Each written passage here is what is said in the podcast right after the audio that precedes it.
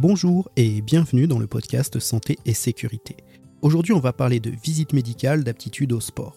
Au travers du témoignage de Sébastien Dubois, qui est un sportif de haut niveau, on peut le dire, vous allez entendre comment une visite médicale de routine peut vous sauver la vie. Avec Sébastien, nous sommes amis dans la vie depuis de nombreuses années. On a fait beaucoup de sport ensemble dans le passé.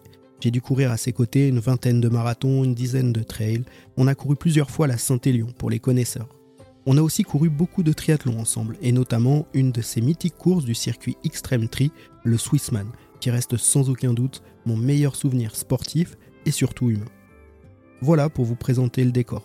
Je vous laisse maintenant découvrir l'histoire de Sébastien et de cette fameuse visite médicale qui lui a sauvé la vie. Je vous souhaite une bonne écoute.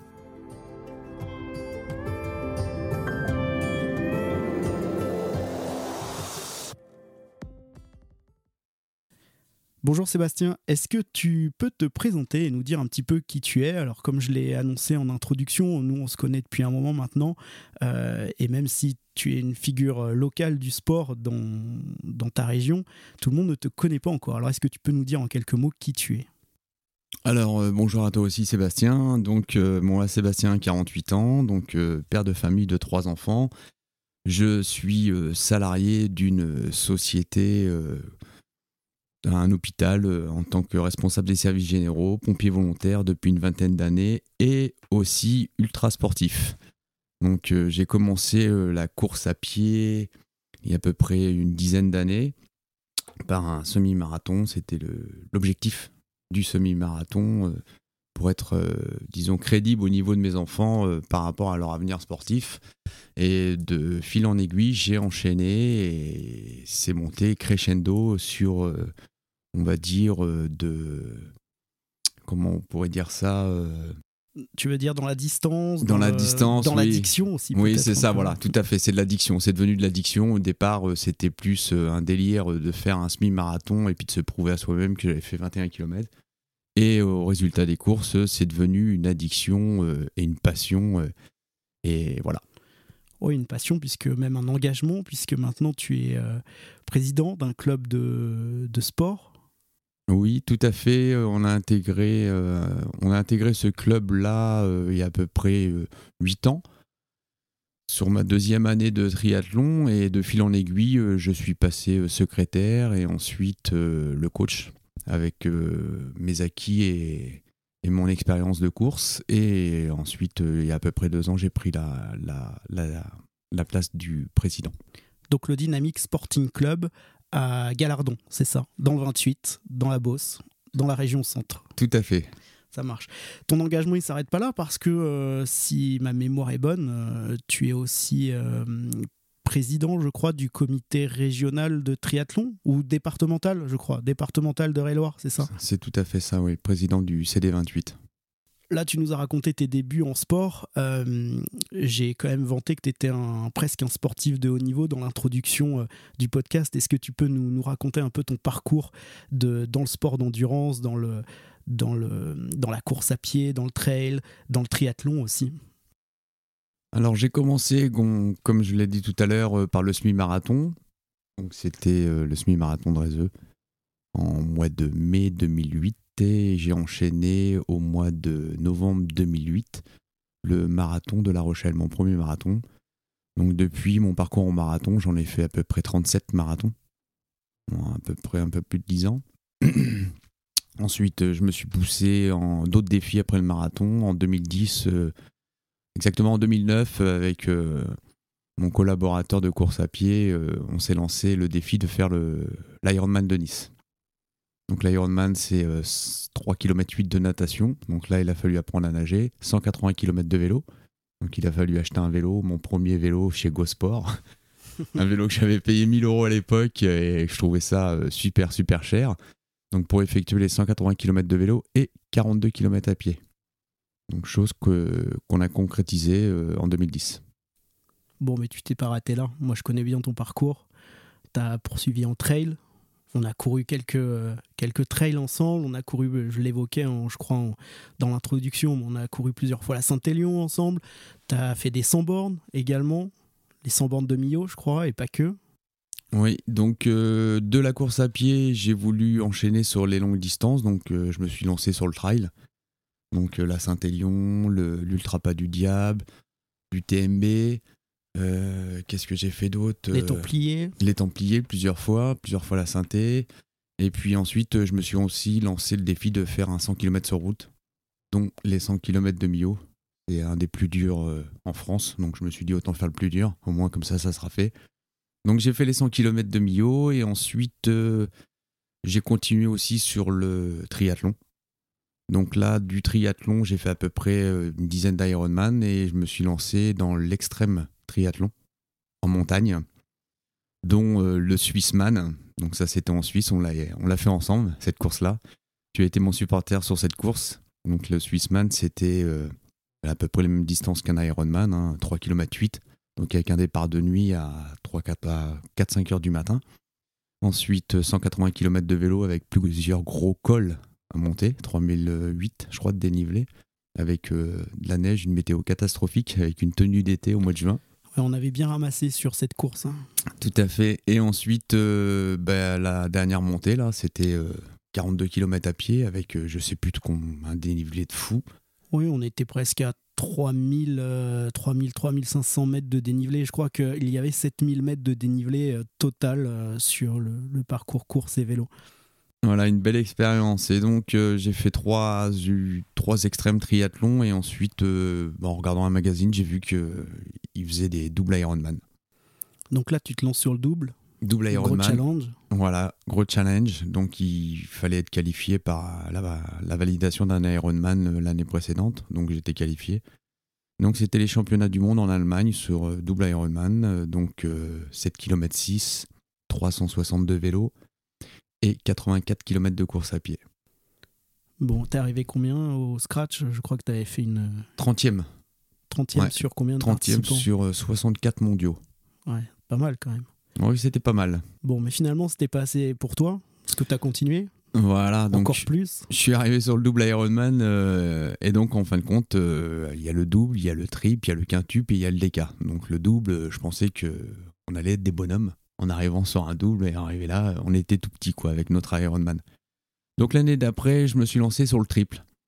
Triple Ironman, donc là c'était 11 km de natation, 560 de vélo et 126 de course à pied. Et euh, j'ai fini. j'ai fini avec un, beau temps, 56 heures de course non-stop, avec quelques micro-siestes. Et puis euh, une belle place, hein. je crois que j'avais fini 22e. Euh, ouais. Et tu t'es pas arrêté là Non, j'ai refait Toujours pas. Non, l'année d'après, j'ai refait un double. J'ai refait un double Ironman l'année d'après, mais j'ai enchaîné aussi. En fin de compte, l'année d'après, j'ai... je me suis entraîné. J'ai fait un Ironman, j'ai fait Lanzarote. 15 jours après, j'ai fait l'Ironman, de, le double Ironman.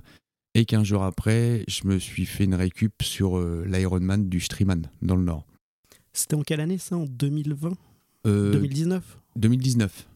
Est-ce que tu peux nous raconter ton programme sportif de 2020 du coup? Alors 2020, ça a été... 2021, pardon. Parce que 2020, on a eu le Covid. Ouais, ouais, exact. Donc j'ai chopé le Covid sur la première tranche, comme tout, pas mal de monde. Hein. Donc ça, ça m'a bien, bien impacté sur la saison. Et puis euh, du coup, bah, ça a fait une saison de récup. Hein. Donc euh, je me suis collé un gros programme pour 2021. Donc sur ce programme-là, je me suis, je me suis engagé sur un quintuple Ironman. Donc quintuple, euh, bah, je vais vous redonner les distances. C'est 19 km de natation, c'est 900 km de vélo et c'est 211 km de course à pied. Donc préparation spécifique. Donc là, c'était championnat du monde. Nous étions à peu près 30 athlètes mondiaux. Et euh, la particularité, c'est que bah, l'entraînement, c'était pas terrible parce que 2021, c'était le Covid, c'était euh, le couvre-feu à 19h, il n'y avait aucune piscine d'ouverte. La course était euh, fin juin, début juillet, et j'ai commencé à nager mi-mai pour effectuer les 19 km de natation. Donc le gros challenge. Mais challenge rempli. Challenge rempli. Donc belle surprise, ouais. Donc euh, j'ai mis 121 heures de course. J'ai attaqué le lundi matin par la natation à 7 heures du matin. J'ai mis 8h30 de natation. J'ai enchaîné sur le vélo. Donc euh, le vélo, j'ai mis 56 heures de vélo. Et j'ai enchaîné sur 51 heures de course à pied. J'ai fini le samedi matin. Un truc de fou. ouais, Ouais, c'est le mental. ouais. C'était quand Ça rappelle-nous la date? Alors, c'était l'année dernière, euh, fin juin, début juillet, à Colmar. Donc ça, c'était en 2021, un- peut-être même ton plus gros euh, objectif sportif de l'année. C'était le plus gros objectif, ouais, le plus gros objectif de l'année, et j'ai fait deuxième français, huitième mondial. Bravo. Et donc ça, premier semestre 2021, quels étaient ton, quel était ton programme du deuxième semestre 2021 Alors, mon programme, c'était la récupération du programme de 2020. Donc, 2020, euh, je voulais faire une course qui me tenait à cœur, c'était le marathon des sables, qui avait été reporté trois fois, et donc le, le dernier report, c'était au mois d'octobre 2021. Donc là, ce- celui-là, euh, il se court euh, fin septembre, début octobre? Euh, je, crois que non, c'était euh, tout début octobre, je crois. Ça devait être le 3 octobre le départ. Ouais, c'est ça. C'est ça, c'est ça. Donc ça, ça nous amène à notre, euh, à notre sujet du jour.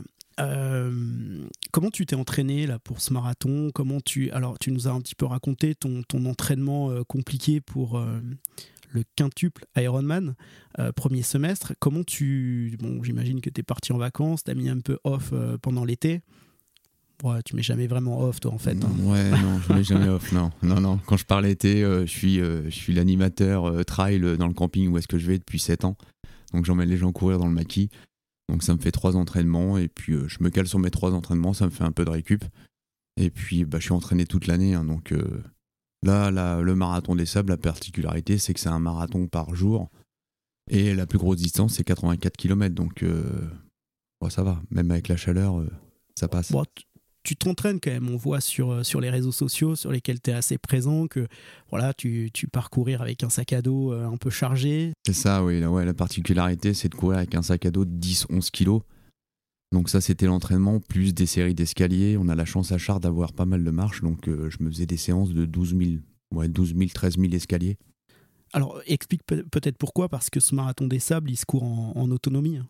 Ouais, tout à fait. Donc il se court en autonomie totale. Donc euh, c'est sur ces 7 jours de course, on doit avoir notre nourriture dans notre sac à dos et tout notre matériel, euh, notre logistique hein, pour se changer, pour aller aux toilettes. euh. Il nous donne simplement que de l'eau. D'accord. Donc, alors moi j'ai pas mal suivi sur, euh, sur Strava, sur, euh, sur Facebook, sur lesquels t'es- les réseaux sur lesquels tu es présent. Et euh, le 19 septembre, tu écris sur Facebook J-12 avec des petits emojis dromadaires, avions.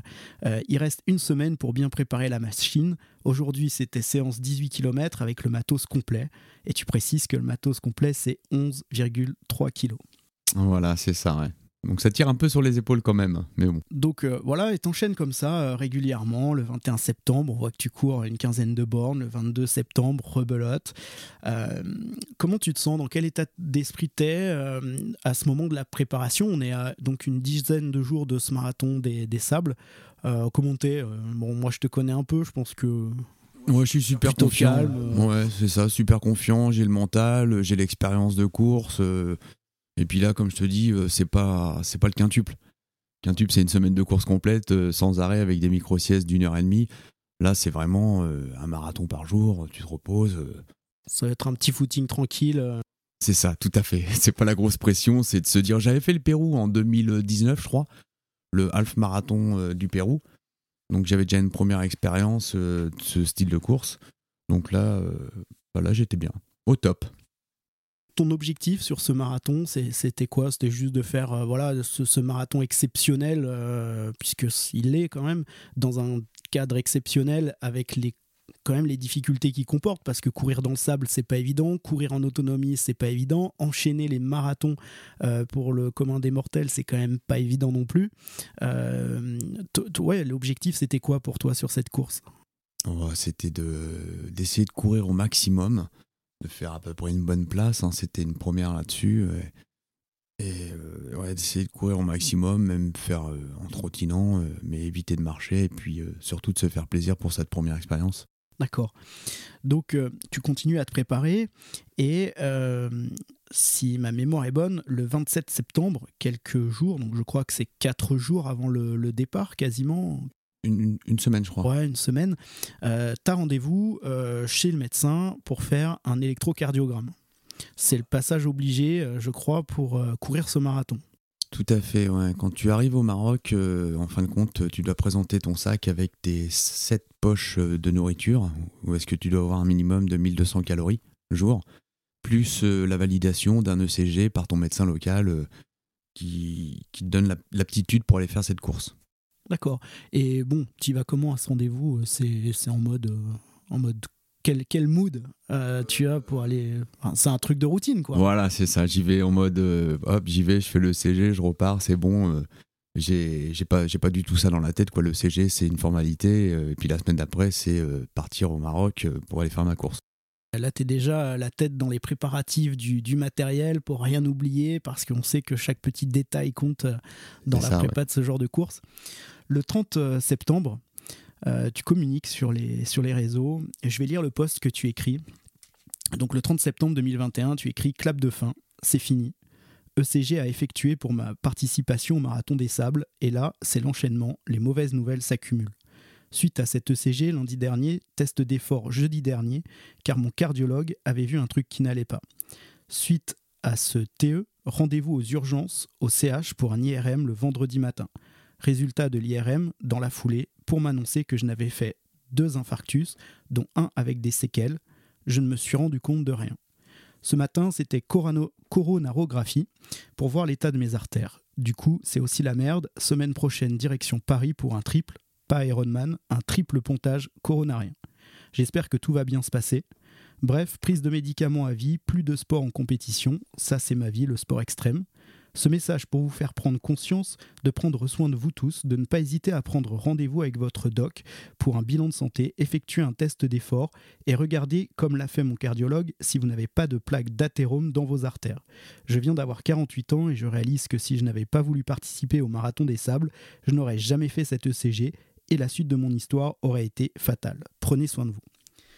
Comment, euh, comment se passe cette. Euh, est-ce que tu peux nous raconter euh, cet événement fort dans ta vie, du coup, qu'est cette ECG Voilà, comment ça se passe le jour de cette ECG donc bah, le jour de l'ECG, il, me fait, il fait son ECG et là il me dit bon, qu'il constate qu'il y a un petit truc. Voilà, donc il me dit bon, ça, ça n'empêche pas la compétition, ça n'empêche pas de partir au Maroc, mais on va quand même faire un test d'effort. Donc pour vous dire que j'avais un bon cardiologue quand même. Donc il m'a dit on va quand même faire un test d'effort jeudi, euh, voilà, pour valider la chose. Donc le jeudi, je me présente sur place, on fait le test d'effort. Donc c'était sur un vélo. Et euh, là, il voit que le petit truc euh, qu'il avait vu le lundi était beaucoup plus accentué sur l'effort. Donc suite à ça, il prend l'avis d'un de ses confrères cardiologues de l'hôpital de Chartres qui lui lui dit envoie-moi le demain matin, et je vais lui faire un IRM, sachant que je partais une semaine après au Maroc. Donc ils ont fait ça assez rapidement. Donc je les remercie parce que pour avoir un IRM sur charte, euh, il y a quelques semaines d'attente. Et donc là, je passe l'IRM, euh, j'attends dans la salle d'attente. Donc toujours confiant, hein. pour moi ça va. J'ai pas du tout de, de, douleur, rien du tout, pas de signe, je connais mon corps. Et là, donc, euh, bah, ils ouvrent la porte, ils me prennent euh, dans leur bureau, ils sont deux, et, ils m'annoncent que du coup, euh, au niveau de mon cœur, bah, j'ai fait deux infarctus, dont un qui a endommagé la valve mitrale à 44%, et que je risque la mort subite. Mais alors, tu les aurais fait quand, ces infarctus? Bah, Ils m'ont posé la question, et franchement, je sais pas. Je sais pas du tout. Moi, je suis, pompier volontaire, donc j'aurais pu voir, voir les, les symptômes, mais j'ai jamais rien vu du tout.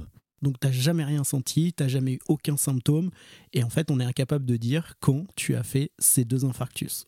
C'est ça. Donc euh, là j'étais euh, j'étais abattu. Hein. Donc euh, du coup le cardiologue me dit qu'il faut que j'arrête le sport, l'activité physique. Il me demande si je travaille, je lui dis oui. il me dit qu'il faut que j'arrête de travailler et que si je booste un peu mon, mon cœur, je risque la mort subite. Donc on, va replanter un peu le décor. Euh, à ce moment-là, combien d'heures de sport par jour tu fais? Je faisais à peu près 20 heures par semaine. 20 heures par semaine 7 jours par semaine? 6 à 7 jours par semaine, ouais.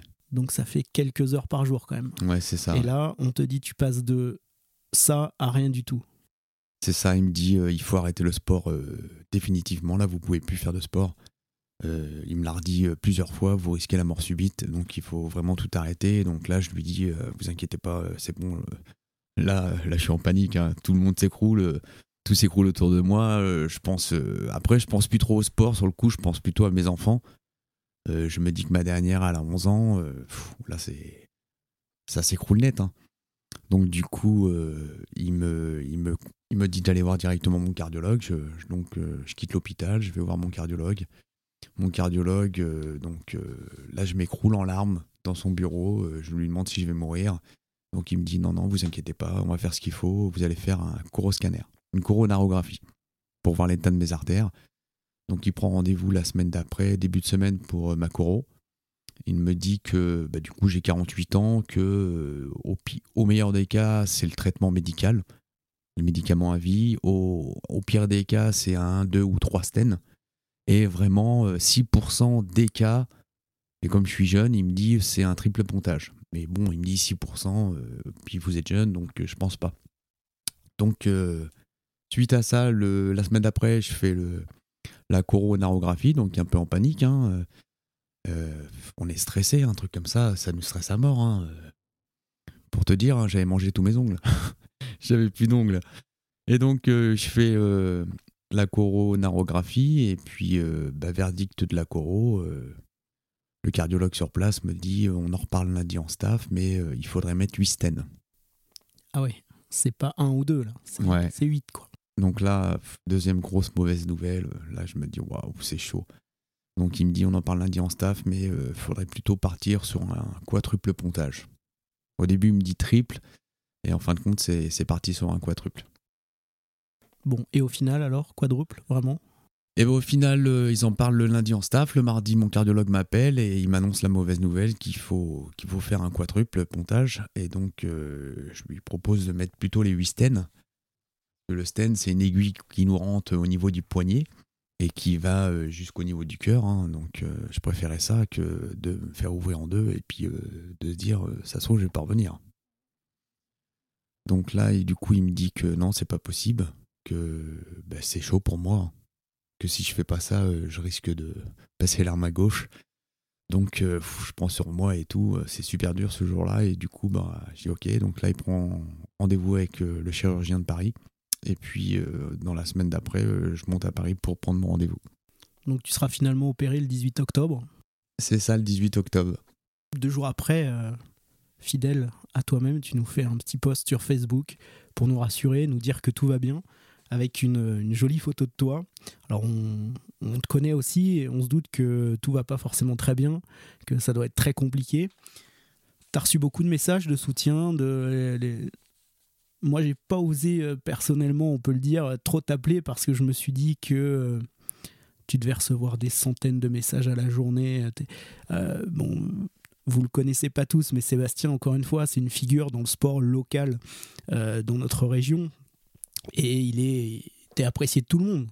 Tout le monde s'est très inquiété pour toi. On voyait les posts sur Facebook. Euh, euh, voilà, c'était des messages par paquet de sang. Donc, euh, bon, moi, j'ai pas osé trop t'embêter, t'envoyer un énième message encore. voilà, à ce moment-là, tu as besoin de te reposer, tu as besoin de profiter de ta famille, tu as besoin d'être d'être dans ce mood-là, je pense. comment ouais, comment ça s'est passé de ce point de vue-là? Les gens, j'imagine, ont été très bienveillants avec toi. Et... Oui, beaucoup, beaucoup de messages, donc euh, bah, j'ai pas pu répondre à tout le monde. Hein. Euh, j'étais super fatigué. Hein. Quand on passe euh, de 15 jours avant, monter 12 000 escaliers, et puis après, 3 jours après l'opération, le kiné qui te fait monter les marches. donc j'ai attaqué la kiné dans la foulée, il m'a fait monter deux étages, je me suis arrêté à un étage et demi, j'en pouvais plus. Hein. Le 23 octobre, tu écris sur Facebook Opération J 5, gros coup de moins bien hier, trop fatigué, j'arrive pas à dormir la nuit, mais avec un petit médicament du médecin pour dormir m'a permis d'être bien aujourd'hui. J'ai commencé l'activité physique avec le kiné, soufflé dans une paille qui se trouve dans un bidon rempli d'eau, voir la photo, 10 par 5 secondes avec 5 de récup entre chaque. C'est un vrai supplice, le truc de ouf. Faire 20 minutes de pédalage, ça c'est bon, tranquillement se déplacer de ma chambre à l'ascenseur, aller-retour 50 mètres, je marche à 2 km heure. Pas plus vite, sinon je suis essoufflé. L'essoufflement est dû à mes tuyaux dans le ventre, ça draine. Après l'enlèvement, j'irai beaucoup mieux niveau respiration. les distances sur ce t-shirt, eh ben, il y a du taf. Donc tu portes sur la photo un, un t-shirt du, du triple Ironman. C'est ça, ouais. J'arriverai même pas à faire les courses à Carrefour. Emoji qui rigole. Le principal dans la vie, c'est la positivité, la détermination et de se dire qu'il y a toujours pire que nous. Bisous à tous. Donc euh, on, voit par ces mots que euh, bah, c'est compliqué pour toi. Tu passes euh, d'un quintuple Ironman à avoir des difficultés pour aller de ta chambre à l'ascenseur, pour aspirer à une paille. Ouais, on voit que c'est compliqué. Malgré tout, ton message, il est hyper positif. Il est toujours, t'as presque de la bienveillance envers les gens qui t'écoutent, en leur disant de faire attention à eux. Euh, c'est, tu, tu, peux nous raconter cette, phase-là, comment tu as réussi à remonter la pente? Parce que euh, ça n'a pas dû être simple quand même, même si tu es quelqu'un de mentalement très fort. Voilà, donc, euh, ouais, donc là c'était dur. Mais bon, je me suis dit qu'au fur et à mesure des jours, j'allais récupérer de la force. Et puis, de par mon activité sportive avant, donc je pouvais récupérer assez vite, le médecin me le disait. Hein. La preuve, c'est qu'il m'a dit que quand je sortirais, je pourrais aller directement en centre de rééducation et rentrer chez moi, faire la rééducation en hôpital de jour, car euh, je récupérais assez vite. Par rapport à une personne qui fait une opération comme ça, elle doit rester à peu près 15 à 3 semaines en centre et dormir sur place. Donc là, ça, c'est motivant. Et puis aussi, euh, j'ai essayé de faire passer un message euh, bah, qu'en étant grand sportif, il faut quand même prendre soin de son corps et puis surtout faire les examens nécessaires moi, chose que je ne faisais pas, hein, sauf que bah, du coup, pour aller au Maroc, euh, j'ai dû faire cet examen, le CG, et c'est ce qui m'a sauvé la vie. Bah, c'est un peu le, but de cet épisode et pourquoi je, voulais t'inviter euh, aujourd'hui, outre raconter ton histoire euh, incroyable, c'est que ces visites qu'on passe régulièrement euh, et ces certificats médicaux qu'on nous demande pour aller faire une course à pied ponctuellement ou pour adhérer à un club de sport, ça nous saoule de les faire. Clairement, on prend ça comme une corvée, on, prend ça trop à la légère et finalement, avec ton histoire, on se rend compte que bah, c'est hyper important et que même si c'est chiant, bah, ça peut nous sauver la vie en fait. C'est tout à fait ça, voilà. Moi, quand le chirurgien il est venu me voir dans ma chambre, il m'a dit bon ben voilà, euh, c'est bon, vous êtes réparé. Donc euh, bah, je l'ai remercié hein, chaleureusement. Hein. Ce mec-là, il m'a sauvé la vie, mon cardiologue m'a sauvé la vie. Euh, et donc il m'a dit que quand il a ouvert, il a regardé les, les, artères sur mon cœur et il voyait le, le jaune de l'athérome à travers. Donc il m'a dit c'était vraiment là qu'il fallait faire quoi. Comme quoi, il y a la génétique bien sûr, il y a l'hygiène de vie. Mais en fait, euh, on, remet souvent ça, l'hygiène de vie. En fait, euh, toi, tu as quand même une hygiène de vie impeccable, tu as une hygiène de grand sportif, tu, fais, tu faisais beaucoup de sport. Euh, forcément, tu fais attention à ta diététique, tu bois pas, tu fumes pas. Comme quoi, ça peut arriver à tout le monde, en fait. Voilà, c'est ça. Ça peut arriver à tout le monde. Et donc, du coup, bah, suite à ça, bah, j'ai communiqué hein, sur les réseaux sociaux, comme j'ai pas mal d'abonnés sur ma page.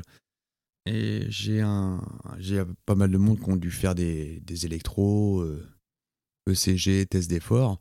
Et donc, euh, je conseillais aussi, c'était de faire un coroscanner. Le, pour le, sportif lambda, euh, le test d'effort, c'est bien, mais pour celui qui fait énormément de sport, c'est pas du tout révélateur. C'est pas du tout révélateur. Donc là, je vais vous donner un exemple. Hein. Donc, je connais un, un, gars sur Chart, un ami, donc euh, lui, il a fait euh, son, je vais pas donner son, nom, mais euh, il a fait son ECG, ça s'est passé nickel. Il a fait le test d'effort, donc il l'a fait haut la main tranquillement. Et ensuite, il a fait son coroscanner. Et au coroscanner, ils se sont aperçus qu'il avait de l'athérome au niveau d'une artère, à l'angle d'une artère, je crois. Et donc, du coup, ils n'ont pas pu lui mettre de stent et il s'est fait opérer d'un triple pontage début janvier effectivement, je l'ai vu en parcourant euh, ta page Facebook, il t'a cité, il t'a dit, tu vois, euh, grâce à toi, j'ai été faire euh, ces examens et bah, ils m'ont sauvé la vie à moi aussi. Hein. Mmh, tout à fait, ouais. Là, ça fait quoi? Ça fait six mois maintenant? Ça fait six mois le 18. Ok, six mois après, comment tu te sens? Eh ben écoute, j'ai des phases de moins bien, de bien. je relativise. Le, le sport, le sport d'extrême, c'est fini. Là, je relativise. Euh, je suis coach euh, dans mon club. Euh, je me dévoue plus pour les gens du club, pour les accompagner, les préparations sportives. Du coup, je me fais beaucoup plus plaisir en, faisant en voyant leurs résultats. Et puis voilà, après, je, vais, je vais me lancer quelques objectifs parce que je vais pouvoir refaire du sport. Là, j'ai un test d'effort le 18 mai, donc je vais pouvoir me relancer dans le sport. Le chirurgien de Paris m'a dit que je pourrais refaire du marathon, de l'Ironman, mais à la limite de ma fréquence cardiaque. Donc euh, après ma rééducation, ma limite de fréquence cardiaque, c'est entre 135 et 152 pulses. T'as repris le sport très vite malgré tout. On voit, enfin, pour ceux qui veulent te suivre hein, sur Strava, sur, sur Facebook, tu postes tes sorties euh, régulièrement. Euh, tu as repris le sport extrêmement vite. C'est aussi hyper encourageant, c'est-à-dire que euh, on peut avoir cette pathologie, être, être traité comme ça, c'est quand même grave, c'est quand même des, interventions très lourdes. Et pour autant, bah, la vie, elle s'est pas totalement arrêtée, puisqu'aujourd'hui, tu, tu reprends le sport, alors évidemment pas au même niveau que tu aimerais certainement, pas au même niveau qu'avant, mais tu as quand même repris le sport super vite. Alors, euh, j'ai fait ma rééducation pendant 4 euh, semaines au centre de rééducation de Bligny dans le 91. Donc, comme je, vous l'ai dit, j'étais en hôpital de jour, donc j'étais avec des gens qui avaient des stènes. J'étais pas du tout avec des gens euh, qui, avaient, été pontés comme moi. Donc, la petite anecdote, hein, c'est que du coup, sur le tapis, ils m'ont fait courir me faisait courir à 10 km/h sur le tapis. Et les gens qui avaient les stents, eux, ils marchaient. Donc, euh, ils me demandaient combien de stents j'avais eu. Et quand je leur faisais voir ma cicatrice, euh, oh, ils étaient, ils étaient bluffés, quoi. Donc, bah, ça, c'est par rapport à, mon activité que j'avais avant.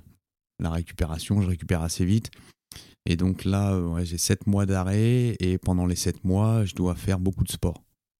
Ça, c'est la récupération du cœur, remettre la machine en route. Donc, je me moins de course à pied, plus de vélo et beaucoup de piscine. Mais toujours avec le cardio au poignet.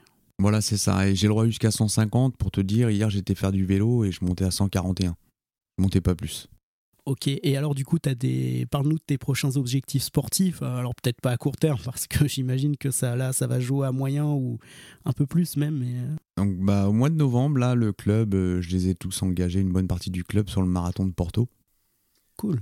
Donc euh, ils sont 18 à se présenter là-bas. Et donc euh, bah, si ça va, j'ai dit que j'accompagnerai les, les, personnes qui ont un petit niveau et que je ferai le meneur d'allure sur 5h, 5h30 sur le marathon si je peux.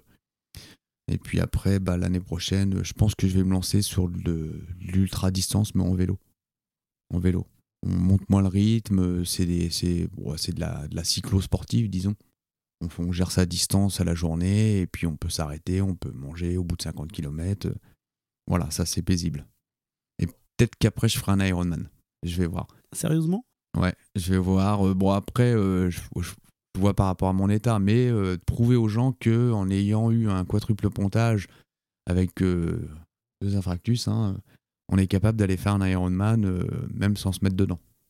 Bon, en même temps, je suis pas trop étonné d'entendre ça de toi. Ça m'étonne pas du tout en vrai. Mais par contre, je me calme. Là, c'est fini. Comme il m'a dit le chirurgien, je pourrais faire un Ironman. Donc, si j'en fais un, c'est un dans l'année. Et l'année prochaine, j'en ferai pas. J'en fais un dans l'année, je me repose, je me repose avant. Il me conseillait de faire 7 à 8 heures de sport par semaine maximum. Donc c'est ce que je fais actuellement. Il y a les phases, si je veux faire une grosse course, et un peu plus d'entraînement. Et surtout la phase de récupération après la course chose que je ne faisais jamais parce que je renchaînais directement des courses. Suite à toute cette expérience, cette expérience de sportif que tu as, cette expérience euh, liée à, ces problèmes de santé, quel euh, conseil tu peux donner pour finir aux sportifs qui nous écoutent Oui, pas que d'ailleurs, hein, ceux qui seraient peut-être pas aussi sportifs pourraient être intéressés. Bah alors, euh, le sport c'est bien, la santé c'est le mieux, hein. c'est la vie surtout. Donc le, le CG, le CG c'est très important, le test d'effort, même si on se lance dans une activité physique, euh, le CG n'est pas révélateur. Hein. donc euh, au moins faire un test d'effort. Et pour euh, ceux qui font beaucoup beaucoup de sport, au moins 10 heures par semaine, il faut faire un, scanner. Ça c'est important. Et donc même pendant le test d'effort, le conseil que je peux donner, c'est ce qu'avait fait mon cardiologue, c'est de faire une échographie pendant le test d'effort, il a fait aussi une échographie au niveau des artères de mon cou. Et c'est là qu'il a vu que j'avais des plaques d'athérome sur, euh, tes réseaux sociaux, tu, postes régulièrement des, photos de toi avec des mantras, des, on peut appeler ça des mantras. Euh, quel est ton ton mantra préféré à toi? Euh, Mon mantra préféré à moi, pour donner un conseil aux gens? Ouais, enfin, ou ce qui, te, ce qui te motive, quoi. Ah, ce qui me motive? Euh, bah, Il y a plein de choses qui me motivent maintenant. Euh, moi, c'est plutôt la vie personnelle maintenant qui me motive. Hein. C'est les voyages, profiter de mes enfants, de la famille. mais sinon, pour les sportifs, c'est eh ben, c'est entraînement difficile, course facile. Voilà. Ça, c'est le maître mot. Ça marche. Allez, un dernier mot pour conclure et puis on, on arrêtera là. Eh bien écoute euh, Seb, je te remercie. Euh, ça m'a fait plaisir euh, cette, cette interview ensemble. Et puis ça me fait surtout plaisir de pouvoir lancer un appel à tous les sportifs, les non-sportifs, et de se dire que bah, mon expérience à moi, ça peut servir aussi pour les autres. Eh bien, on t'a entendu. Merci Sébastien. Je te remercie. Bonne continuation et prends soin de toi. Merci bien, ciao. Si vous écoutez ces mots, c'est que vous êtes encore là et je vous en remercie beaucoup. Je crois que vous avez tous compris le message que l'on souhaitait passer à travers cet épisode. Faites attention à vous, ne négligeons pas notre santé, notre vie est précieuse et tellement courte. Un grand merci encore à Sébastien, toujours fidèle à lui-même. Merci de nous avoir partagé ton histoire. Tous les gens qui te connaissent à travers le sport de ton activité de sapeur-pompier savent que la générosité, la solidarité, la bienveillance et l'entraide sont les mots qui te caractérisent le mieux. Merci pour tout ça. Si vous avez aimé cet épisode, n'hésitez pas à mettre des étoiles ou des cœurs sur votre appli d'écoute, à commenter, à partager et à en parler autour de vous. Et comme dirait un podcasteur que j'adore, même si vous n'avez pas aimé, parlez-en quand même, on ne sait jamais. Je vous souhaite une belle journée, mais surtout, prenez soin de vous.